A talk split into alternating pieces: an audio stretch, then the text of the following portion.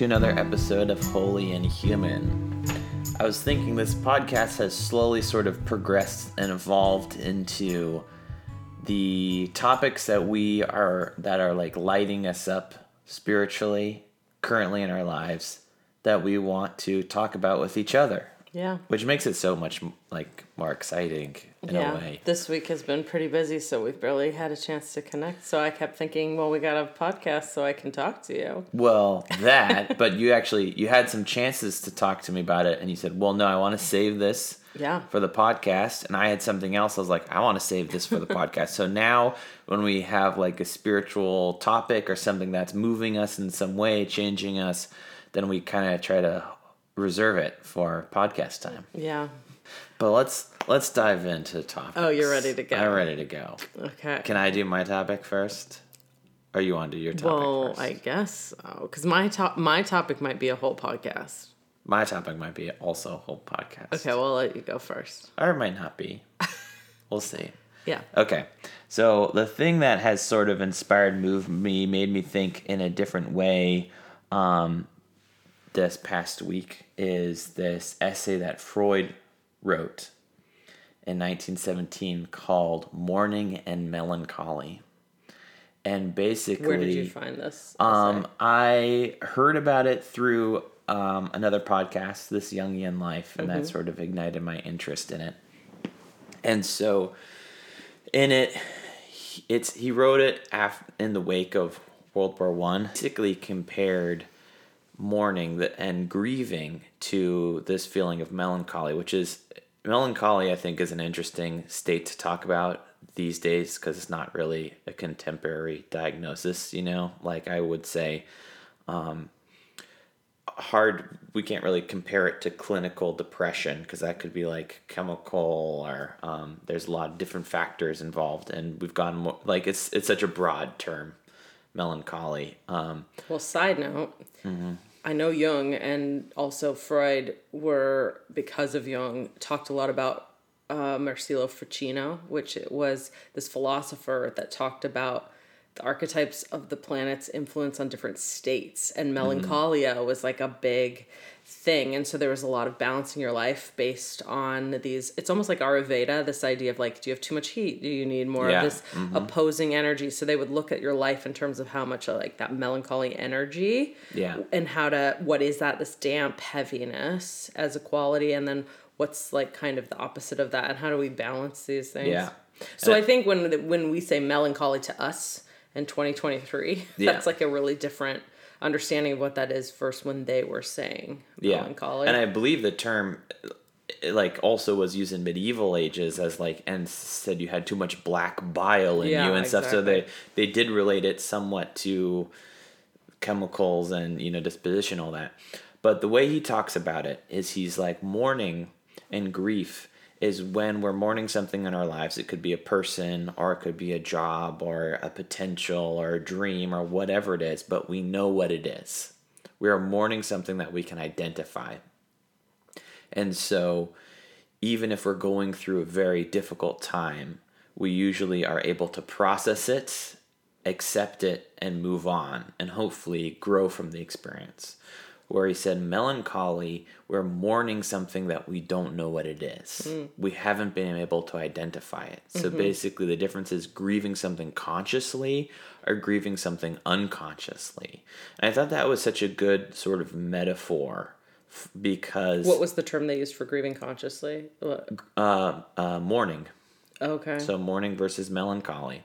And I thought it was a cool metaphor or a, a way to reframe emotions or things we might be going through because if you think so he said the symptoms can be very similar where we might have this feeling of like there's like we've lost our joy in life. We might not feel like there's a lot of meaning. We might feel existentially lost um, lack of energy.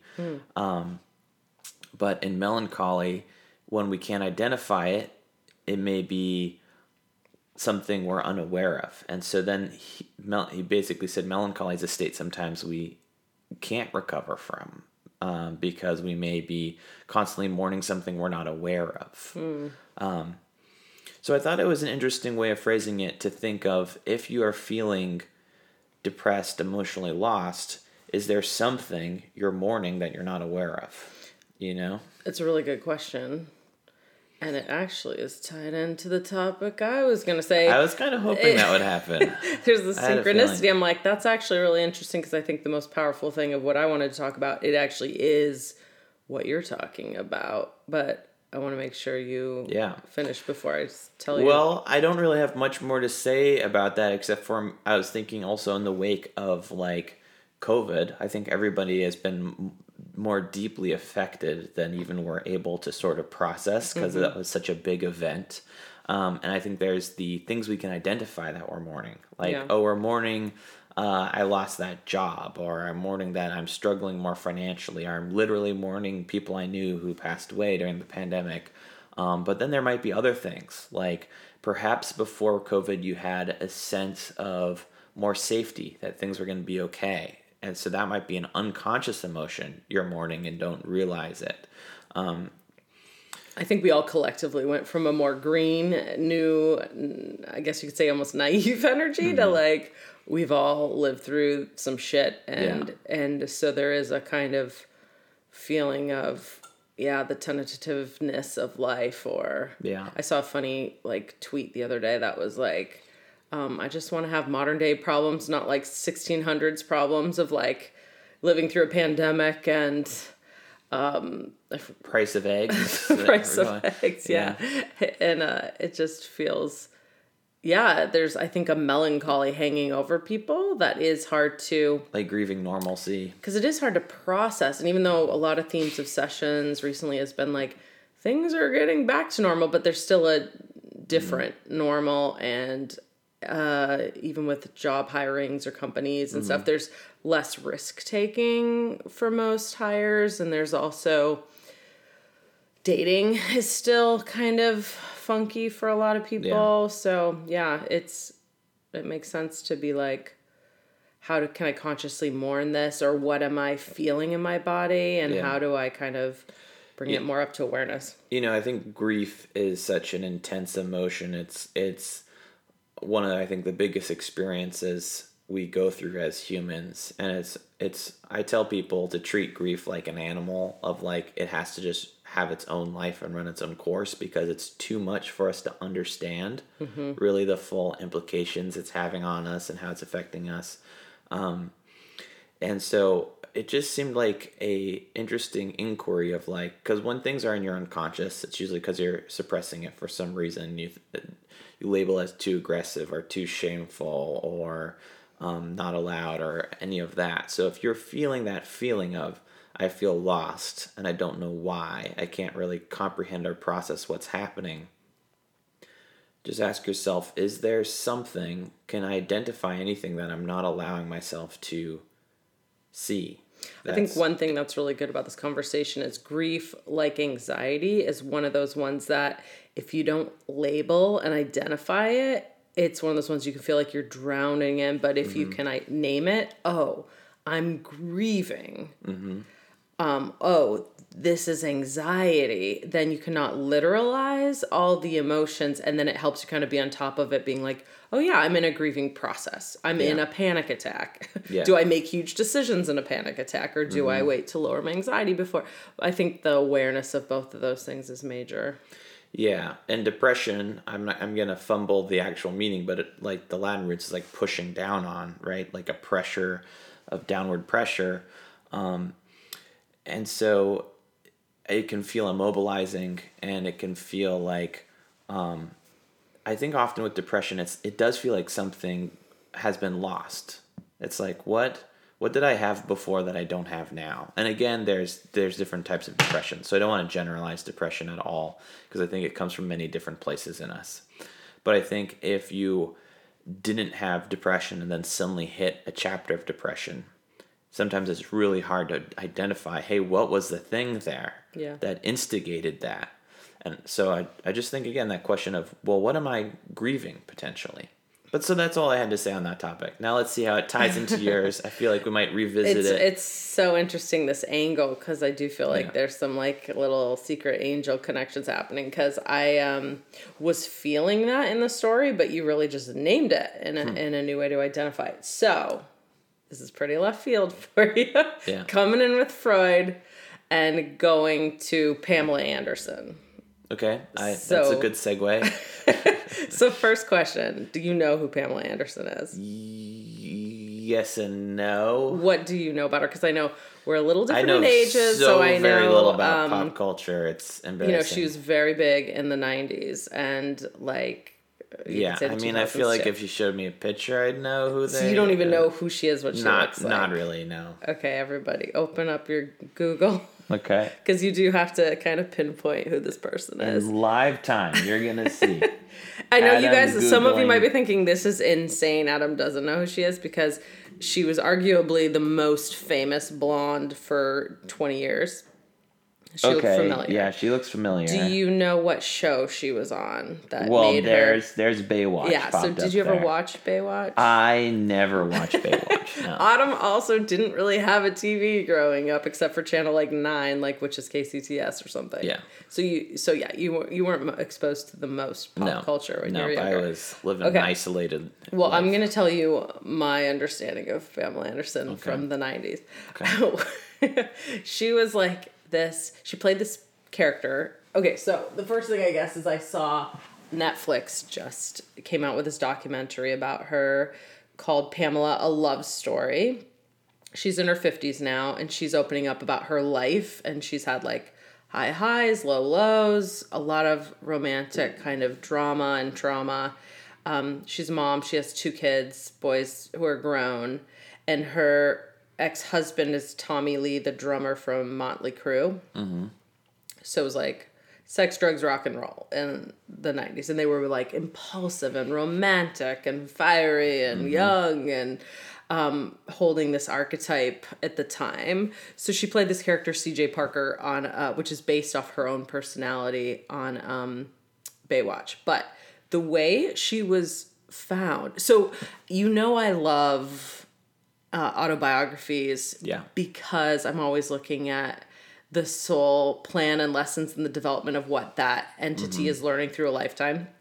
So when I'm talking about Pamela Anderson, I think we'll probably be talking about it today very differently than most people who are just talking about like the documentary because Yeah. I'm always looking at what is this soul learning and doing through that Mm-hmm. lifetime. And that's why I love documentaries and I love I think you're also using your intuition when you read or watch a documentary uh, because you're like, what is their ego story of what's happening at this point in their life? And then what am I intuitively sensing is the potential of why this is happening? And when you have somebody who's really famous, often there's a collective mm, message through that person's life. So Pamela holding the energy of appearing as the fem- a feminine representative for people as what is sexy, what is a mm. sex symbol, the same way that like you could argue Britney Spears did or Marilyn Monroe did, mm. maybe Kim Kardashian's doing it in a different way, or who Yeah. are these ideas of these social norms that Yeah. we're mm-hmm. interpreting as what is sexy. Mm-hmm. And like Marilyn Monroe, Pamela's life is in some ways like really tragic. And so that's also why I'm interested in it because it's what's the soul doing, but it's also what is the collective doing in the mirroring of what she's holding for Yeah. everybody. And um so her story, which is super interesting, she grew up in Canada, I think like Vancouver area, I believe on a little island. And um her parents modeled a toxic relationship with like a lot of like love unrequited love through the relationship but i think they were really young. I'm going to get the details wrong but they were something like 1920 when they mm-hmm. were first together pregnant and there was like physical abuse in their relationship. They mm. would like fight and then like mm-hmm. but they loved each other and they'd get back together and mm-hmm. um, he was an alcoholic her dad and the mom was like a waitress in this small town where there wasn't many people kind of in a very northwestery type of place. Uh-huh. Um, so she grew up with her brother like leaving with him out of the house while they were arguing. And then mm-hmm. she'd come back and they'd be like having sex in the, this passionate way. And she'd feel like well this energy is better than the other energy but it's also similar in a way. Mm. So that programming of like love is whatever you know Yeah. whatever we Emotionally abusive, it manipulative. can be and also dramatic and high highs and low Yeah. lows and um so that was like her background and looking at the photos and stuff it's interesting to see the soul contracts of the parents and kind of like what they were working through too so then she goes to a football game or hockey game this is where this is where i'm not great with Some details. sports some kind of sports arena game. And um she has a t-shirt of the local team on and she's like beautiful i don't know maybe 18 or something like that like young 20 Mm-hmm. i don't know young. And um the big tv what do you call that? The whatever tron yeah, I don't know. zooms in on her. Yeah. And everyone starts like cheering like we love that girl Yeah. and um somehow it leads to her like going down on like they come find her and she goes down she like does some kind of lotto like picking names out of a thing like on the field or wherever Yeah, they are okay. and then everybody's we love her we love her and so then the company contacts her the to do like i don't know what like a poster and a commercial i don't know she does a Yeah. little some modeling things as the face of this team that i can't even tell you what it is. Mm-hmm. so then um somehow playboy like sees that or whatever i think there might have been a couple more steps of some more jobs between then i don't know but this is where i'm looking for themes and psychically looking things so i'm not great with like precision details um, but somehow playboy comes calling and they're like we want you to fly down here to be like our cover. And we've been looking all over the world for like this next person. And um so she like leaves without a work visa and she tells the woman with a letter from Hugh Hefner in her hand like at the airport like why are you going? Cuz she has to cross the border like to America.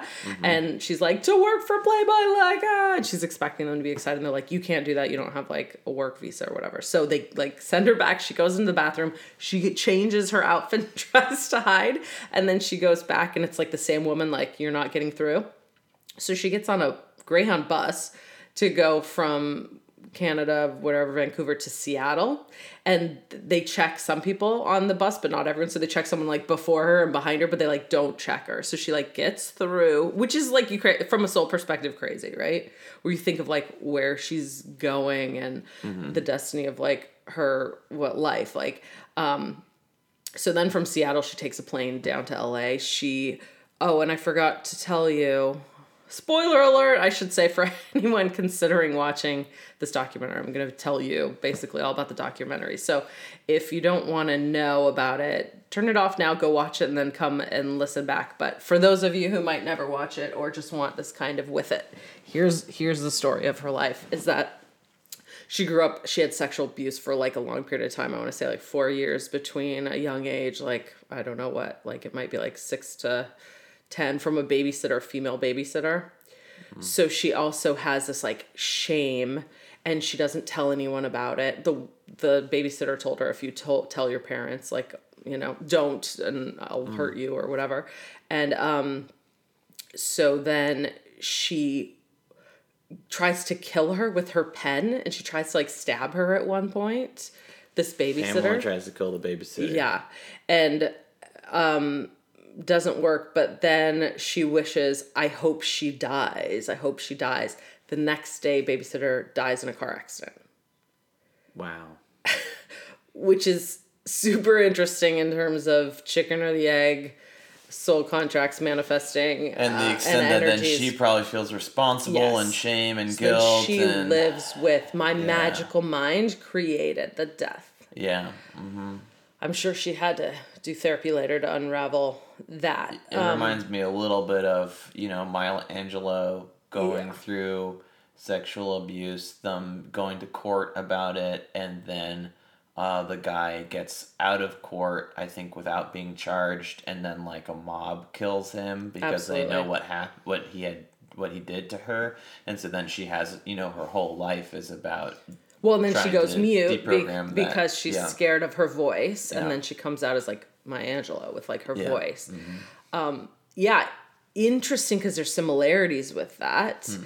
Because then she goes down to LA, and as a representative of this, what is this feminine, and then what she's holding and carrying, the fact that she had sexual abuse, which is so common to the feminine and to women and men on the planet, but very much also targeted at Yeah. the feminine in both women and men. So, you know, just interesting in terms of all these dynamics going on. And then she, but she's really excited about Playboy, which is like being naked and like um, really shy and nervous in a certain way with her own abuse. And she was very shy for years. But she says something like, she's like nervous and she starts posing for the first time naked, but she says something like really clicks where she's reclaiming her sexuality and her power in this way that this freedom of being naked and kind of being seen in a certain way allows her to kind of like heal and own something for the first time. And so that's super interesting too, because I think with nudity and porn and women, there's so many different like ways of potential victimization, trauma, retraumaing that can happen from initial trauma, but also it, based on soul contracts and timing, it can also be like a healing experience when it's claimed in a certain way. And Yeah. so Which we've talked a little bit about in the past with like things like S Factor, where Mm-hmm. uh, they're teaching how to pole dance and reclaim your sexuality and and be able to uh, claim that in front of others watching in a way that's repowering. Mm-hmm. we talk about that in Holy yeah. Love, but I guess I don't know if we. I think we've mentioned in podcasts as well. Mm-hmm. But anyways, So then the she goes, she's like really seen and loved. She has these great experiences, which I was also thinking is unique to Playboy because there's a lot of stories coming out recently of how traumatized women have felt in Playboy, but because she's kind of the golden child in terms of chosen as the most beautiful, she's treated really royally and special in most of her encounters from celebrities at the Playboy Mansion. Like, Yeah. so she's not having, I think, the average woman's experience in terms of yeah, the mansion. So, um, and there's these women who work for Hef who are kind of like really like, you should stay here, you have a career, which is also not normal for breaking into Hollywood and everything. So she starts to work, get modeling jobs, whatever, and Baywatch comes calling and they wanted, they're like, we think she's perfect for this role. And it's funny because literally they're like reaching out to her and she's like avoiding them and like not showing up. She's like known for not showing up for her auditions, but then eventually she gets a part, which is like, you know, this great break in to the to the business role. Um, then the later cut to she meets out one night Tommy Lee, drummer for Motley Crue, and she ordered shots. She had she was co-owner in some like bar, and she ordered everybody shots. He thought it was just for her. He comes over and he licks the side of her face. That's their first. He's happy about the shot. He thinks it's just for him, and he comes over and he licks the side of her face okay, and in this kind of like "Rawr, badass rock and roll moment and then she leans over and licks the face of the girl next to her like joking going around so they kind of meet initially at this really heightened charged place um, he becomes kind of really focused on her and she doesn't like call him back but he's leaving messages and where are you how can i find you see you and then she's like, Well, I can't. I'm going to Cancun for the shoot. He's like, Okay, I'm going. I'm going to Cancun for the shoot. And she's like, You can't go to Cancun for the shoot. And then she goes down there and she's like hiding from him. He shows up with his friends and they go around and he's calling, leaving messages. We're going to find you. We're going from hotel to hotel to seek you out. And she was finally like, Oh, what's the harm? I'll just go out with him one night. It's the last night we're here she goes out to this club. they have this like fun, amazing night, which you know there could be all kind of commentary on that approach and everything. They go out to this um, club, basically hit it off, stay in Cancun. The maid, they decide they want to get married. And have you ever felt like this before? No, I've never felt like this before. All this heightened energy. And then her maid of honor is like a girl she meets like in the club. And their friends, they like get married in Cancun. Four days, within four days of meeting each other. wow, So then come back to LA and it's like a media storm because it's like this ultimate kind of rock and roll impulsivity, this bad boy with this symbol coming together. Um, and paparazzi are just after them and then cut to um you know I, i'm not sure at what point but he started having some red flags of jealousy. Like he would come to the set and he would be threatened by if she had a kissing scene with someone and they would even change kind of what was supposed to happen in certain scenes if he was on set. Um eventually he ends up like trashing her trailer one day because he's like mad about what's happening at work. But she gets pregnant and uh, eventually they end up having two boys together but somewhere along this process in the beginning they used to have like videotapes and they would record everything of them just like being together and their romance. And um, at some point they realized that the safe downstairs has been taken which had his guns but also all of these tapes and other important things to her. And so then they get months they you know tell the police nothing's happening. Then they get something from a guy who runs like a porn company or something like for five million dollars we'll buy the rights of your tape so like this person whoever is shopping it to different companies and they're like no we're not going to do that so they don't sign for that cut to this person like basically starts selling the DVDs. So now without it's like stolen tape and they're selling it and they have no recourse. There's never been a case like this before. So basically, you know, she goes to sue to stop the process and goes through this traumatic experience of all these like men telling her and this is a woman with sexual abuse history because you've been naked in magazines you you you don't get this. We don't care that these are your tapes that are stolen. Like you like being naked basically and being seen in this way. So you, you know we're not going to like you don't win the rights of this which is insane. And i feel like hopefully i think would be different now but also i don't know because things are radically unfair Yeah. around that kind of stuff in legal systems. But anyway um, so she was so exhausted. They had gone through a miscarriage. She didn't want to keep fighting for it at that time. So she just they signed away the rights.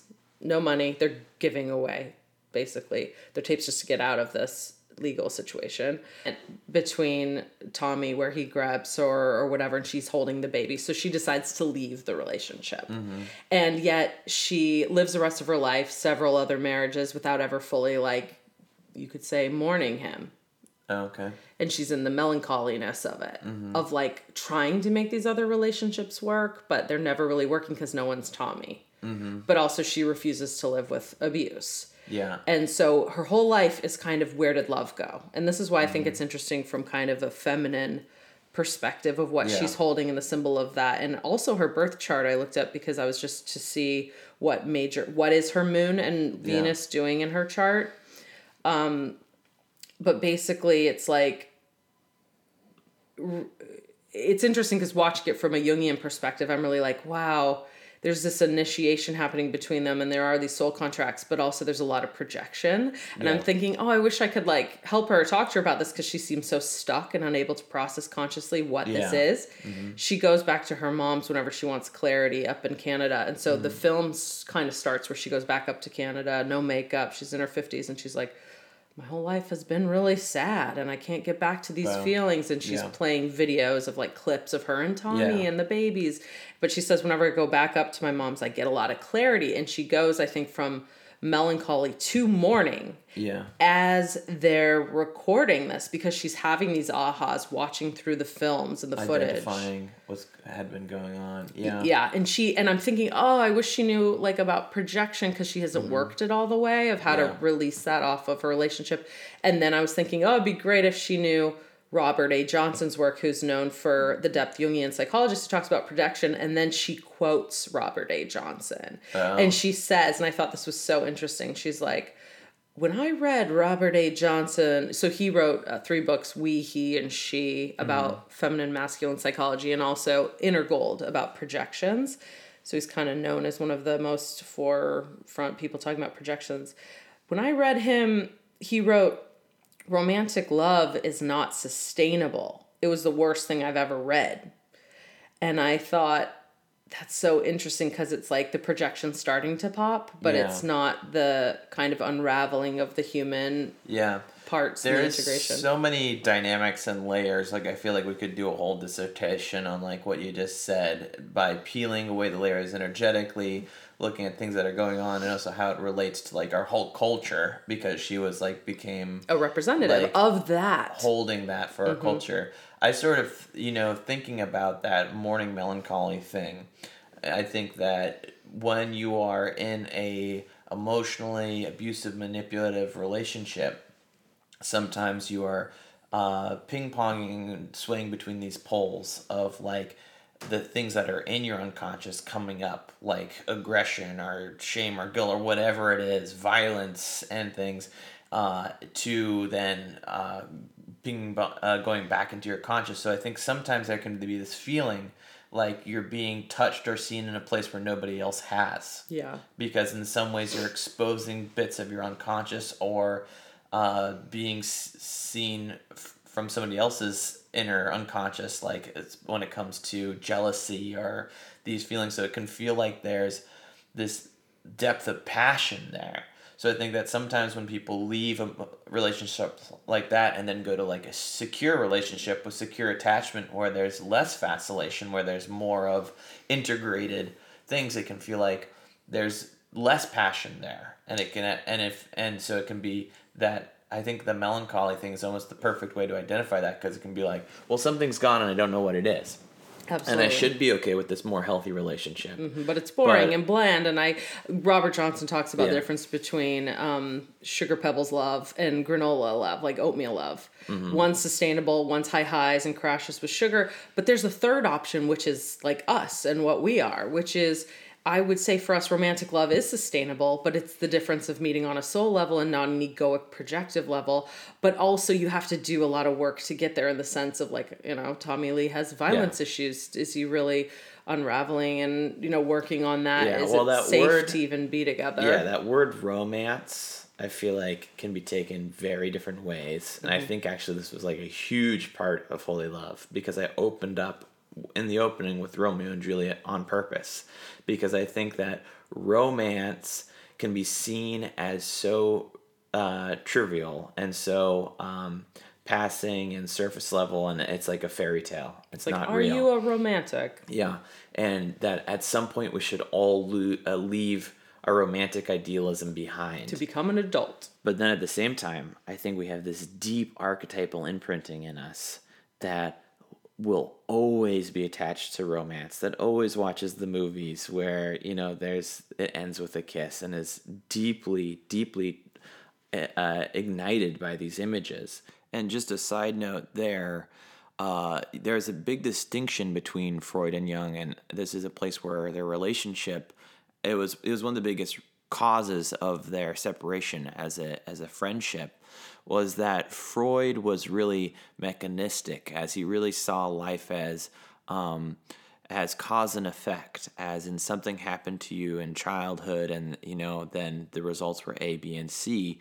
And so if you take the situation like pamela you know you could draw those clear conclusions from uh, looking at it purely externally of like well, she had these, you know, abusive parents that were not uh, abusive to each other, that were not modeling true love, and so then she wasn't able to see that. So that would, or, or to attain that, to um, mature into a healthy relationship there. So that would be, I think, a Freudian take on it. But Jung really believed that part of our impulse, part of our desire for romance, part of that archetypal imprinting of why we're lit up by Romeo and Juliet is a craving to reunite with the divine. This feeling of wanting to find God in each other and to to feel that you know i think it comes down to wanting to feel whole i think it's it's very taboo in our contemporary culture to say i want to feel whole through my relationship but i absolutely believe that that's possible if you can do it well which means really watching all the projections and everything. It's finding that spark in each other leaning towards that gr- growing that uh, nurturing that. And so I think what happens a lot, talking about this idea of melancholy, uh, especially after a confusing, emotionally abusive relationship or just a relationship that didn't work out and we don't really know why, I think initially we have this this desire and this assumption that something about it will make us whole. And then when it doesn't work out, there's a feeling of, oh, that was so silly of me to ever imagine that, to ever think that was possible, to and that I should be more mature and more adult and I should give up my romantic idealism. But I think it's often because first we may have misplaced our desire on the on the wrong person. That person's not the person that's going to be the best fit for helping us find the divine within each other.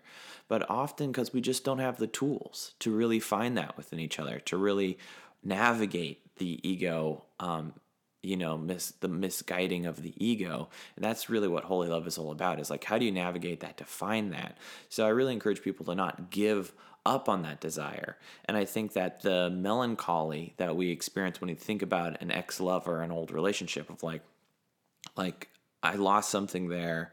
I'm not quite sure what it was. I know what was wrong. I can identify all the things that went wrong, but I can't identify that feeling of loss of what was right even if I know this wasn't the healthiest relationship with me, there was something there that felt potentially right that I've I've lost, and I'm not carrying that forward into my future relationships.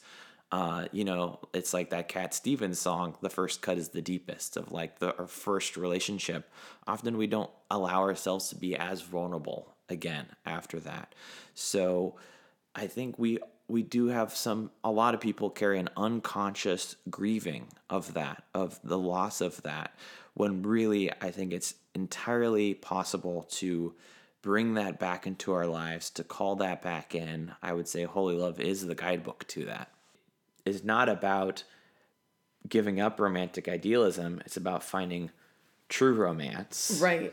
And so when robert johnson is talking about romantic relationships he, i think he's talking about projective um, romantic relationship, which I think you can take that deep image that's embedded in us all, that image that's like, I really want that depth of love to be touched in that place, and you can project it on somebody like Tommy Lee or something and then feel like he's matching that picture because he's showing up in dramatic ways and shaking up your life and shaking up the normal way you've been living in you know and, but it's also not I'm, it's hard to put this in words but like and you did this with me in the beginning and like yeah. you're saying when you feel like you've had that especially if you're young to receive mm. that imprinting it's hard to match it ever again and so i had my first love that i interpreted as this romeo and juliet story and when mm. we were first together i was like you know i'm always gonna like have a place in my heart for him and i was still had some projection and holding you back with that story and yeah. you were very much like no you're not Mm-hmm. and it was really shocking. Like, what do you mean? No, I'm not.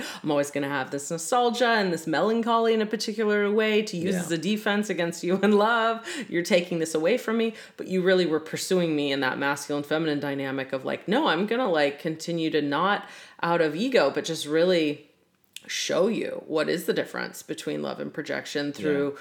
time and, you know, trust. And it was even though I had already been reading Robert Johnson and doing Jungian psychotherapy, yeah. it was through the meeting of you and holding that that it really unraveled yeah. and I really saw. I think one thing too is that people think a projection is almost like quick or easy to lose, but it's like deep intense work over a long period of time and it yeah. can go as deep as the ocean. What's also interesting is the imprinting from her parents where they ended up remarrying much later as adults and mm. shifting and growing together. So my sense is it's a lot less dramatic and violent than it was yeah. when and they're now in whatever their 70s whatever. So it's like mm-hmm. she also had this modeling of like but her mom told her she's like um well with a lot of your other marriages you don't have the love. Mm-hmm. So it's just so interesting. I just want to say for the I just want to do a side note. I think I would have had more. You were aware that that first relationship you were in had emotional manipulation in it. And if it was a healthy relationship, I think I would have had more space and tolerance for you to be like, oh, there's a place in my heart for him.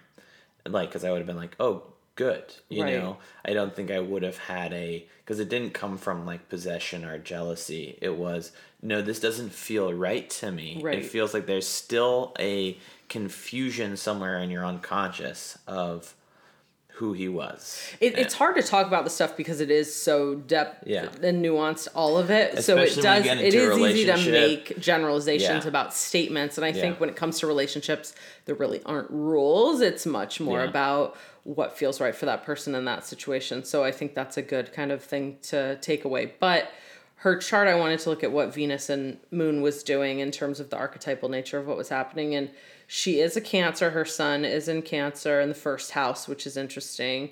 Um, because that's like big personality, kind of ready for the world stage. Her sun is squared Saturn, which does mean kind of like some hardship and what life would be. Her Venus, which is kind of that sexual, feminine, and also love and home, is in the fourth house square Neptune, which is interesting because that's about being romantic and liking um, mm-hmm. Neptune's very like lovely fantasies as opposed to like hard truth like a Capricorn energy. Yeah. Um, so she had a lot of she can idealize people mm-hmm. and then potentially be disappointed by that. But it also makes her that lightning bolt for that romantic energy. I think that's why her character and people do love her is she kind of has this it could be interpreted as a ditzy blonde, but it's really smart actually when you see her in interviews kind of holding her own it's mm. almost devastating how she's defending herself against like jay leno or you know putting everyone putting her into the stereotypical box mm. but she's really smart yeah. um her moon's in the 11th house in aries opposition mars which is the masculine and that warrior energy um, so her emotions are kind of sometimes contrasting with logic. Yeah. So that challenge of how do those two things come together. Um, she's really about feelings. And then Jupiter's in the third house, which is, I can really feel from her the sense of this freedom and explorer and travel. And she's really open minded and open hearted. I think the way she holds her feminine has a lot of vulnerability forward in it, where mm. it feels really like, I, yeah, just really transparent. And I think there's like a beauty in that that mm-hmm. it's really goes beyond physical stuff. And yeah. So that was just for the people who um, understand a little bit of astrology. I thought it was interesting to see how much her life and path is like reflected yeah. in her chart. I think too that the fact she was this major sex symbol, just tying it also into Freud, how Freud really believed that's that so many, almost all of our issues came from repressed sexual libido, things in our unconscious, and that we were, it was really all our neurosis were things that we're trying to remedy or fix that or satisfy that within ourselves. So I think, especially in um, relationships or even if it's projected on like somebody famous as a sexual image, they can start kind of hitting these places in our unconscious that we become addicted to them, you know, or something because it feels like something is so charged there, something so real is happening because I think it's touching a place in our unconscious that is often untouched. Yeah. That is often unexposed unless it's in a dramatic sort of situation. Um, so I, I just think that it is really interesting that I opened with Freud and then you took us on the Pamela Anderson journey because it felt like it feels like a lot of it is identifying, becoming conscious of what that is so it doesn't hold power over you in the same way. And so that you can properly mourn those things and which she's just starting to do at the edge of end of the documentary. You see her really having her aha right in the last five minutes of like, yeah oh, maybe my whole life was trying to make everything Tommy, and maybe she says, I'd mm. rather be alone than to not be with this love. And that's where she kind of leaves it as like, I'm yeah. aware of what this love is, I'm aware where I'm at in this process. Mm-hmm. I don't want to be chasing it as a phantom. Yeah. Um, but what's next? Oh, and then I guess ironically, that's when Broadway calls because she's kind of getting stir crazy. And then mm. she goes and she plays Roxy Hart on Broadway in Chicago, which has like all of these other synchronistic messages mm-hmm. with her character because Roxy's character is about really like it, it's interesting. There's one part where the musical director's like, "See, it's about me." With roxy it's always about just being selfish and being seen. She's yeah. like, "No, I think roxy's about claiming her independence in a new way, and mm-hmm. she wants to be seen, but for a true place in herself." Yeah. So it just felt really like so synchronistic that what she was working and then she says on stage when i was playing roxy i was really scared but i was she they show a picture of before the sexual abuse and she was mm. bringing that inner child on stage with her to really play that role wow. and heal that so yeah. it was a really powerful documentary i really recommend it mm-hmm. i think you can look at it from different levels of just oh pamela anderson bombshell from the yeah. 90s or you can look at it as what are the archetypes involved in the healing and how does society kind of support or block that awareness for Yeah. for the feminine Yeah. There's there's so much to talk there's so many there. I know ways I- You when i was I was it's interesting because I almost was gonna bring up the topic of like sexual addiction on this podcast, and I was like, that's too big Yeah. for this. Yeah. But um, I might visit it. I keep thinking about Marilyn Monroe when you're talking. me too i mean it was And- very similar a lot of their Yeah. life And I think about projective identification, which is the process of when you're feeling projection on you, Yeah. you start adapting to that identity and becoming that identity. Mm-hmm. Which is also Britney to a lot of um, empaths Yeah. very easily. Um, so just just a note for those empaths out there: if you are in a room with somebody and you notice you start acting differently than you're normally acting, that's something about your behavior shifts around different people. There might be a projective identification you're stepping into there. But Marilyn Monroe, you can feel that part of her that is lost, uh, that she at, doesn't know. I I know I'm making some jumps here. This is just my intuitive take, but she doesn't have a strong sense of self underneath matching all of those ident- identifications. Well, some would say when there's a vacancy of self, Yeah. you, it makes you a really good channel because you can Yeah. become the container for the collective. And I think she was like scary good at that. Everyone Yeah. who knew her talked about it was like, she's like, I can just become Marilyn. And Yeah. like the ability to just channel this energy was different than Norma Jean. yeah, And I think Pamela definitely carries that. yeah. I think a little. Where I feel like maybe somebody like Dolly Parton, I feel like has taken some sexual projection, but then also uh, has a sense of self, ha- has brought that sense of self, and also been able to work that projection. Have been like, I'm not going to like just adapt to this projection. I'm going to hold it and do like energy work back. Which actually, I would say Pamela does better than Marilyn. Like Yeah. when you watch her in the interviews, Mm-hmm. she's running this archetype, but then she's also really holding boundaries with. Yeah. She does have a strong sense of self in in some kind of a particular way. So it's really wild to watch the nuance of the energetics. I guess one thing I'd say about Pamela is, you know, Jung talked about the collective unconscious. So it's like, what was she working through personally?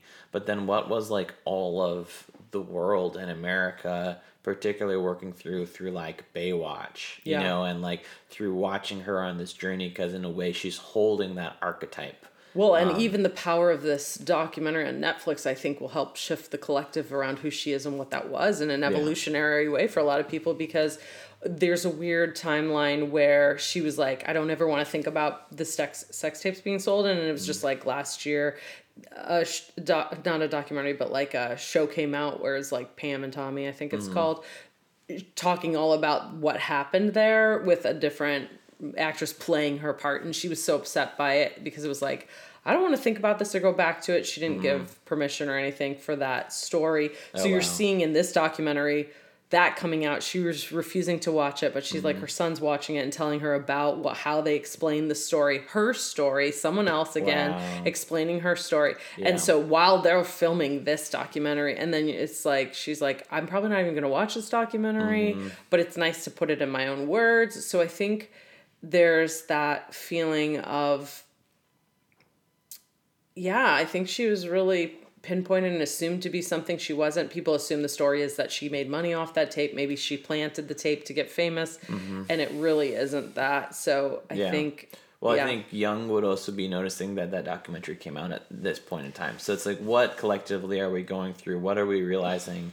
What, uh, you know, I think also with the Me Too movement coming, what what is coming to light that was in the shadow before? What are we becoming conscious of that was suppressed into the unconscious? I think anyone who watches this documentary will really see her differently and also understand their assumptions on her and the feminine from Yeah. 20 years ago. I know I did. Like I mm-hmm. didn't like pinpoint or think anything negatively of her, but I definitely have a new appreciation for kind of like yeah, what she was working through and what was going on with her. Yeah. Okay. So- Well, I think we'll end our conversation there. If you want to investigate soul communion, removing projections, we have our new book, Holy Love, the essential guide to soul fulfilling relationships. We have a whole section dedicated to removing projections, talking about the uh, romantic archetype. I was thinking, how can I ship this to Pamela? Because I was like, this is where she's at right now. She's Yeah. touched with, she's touched in with Robert Johnson, and so she Yeah. understands projection versus something else, but also, well, to some degree. Yeah. But I think it's like there's also the miracle and magic of meeting soul to soul, while also being discerning with your human boundaries and what you need, and Yeah. and the sublimation of instead of projecting out the God or the self with a capital S image. This is kind of Jungian terminology for that I'm speaking, but how to reclaim that Mm. Yeah. through that inner process. That's what she's doing right now, and that's what Holy Love's about. Is really finding the miracle, finding love, finding the eternal part of us. That's bigger and Yeah. brighter than all the life stuff, think- but also holds that too. Yeah. Uh, you know, in many ways, Holy Love is a workbook. I think in many ways, it's it starts by trying to really identify that part in ourselves, that eternal part, the part that's like, can we meet each other here? Can we see each other here? Can we reacquaint ourselves with that essence? But then the middle section is now how do we start peeling back all the layers and healing where our human and ego is at? Yeah. How do we start healing our inner child? How do we start removing projections? And so Yeah. it really is a systematic approach. So if you know Pamela Anderson, send her our book. yeah.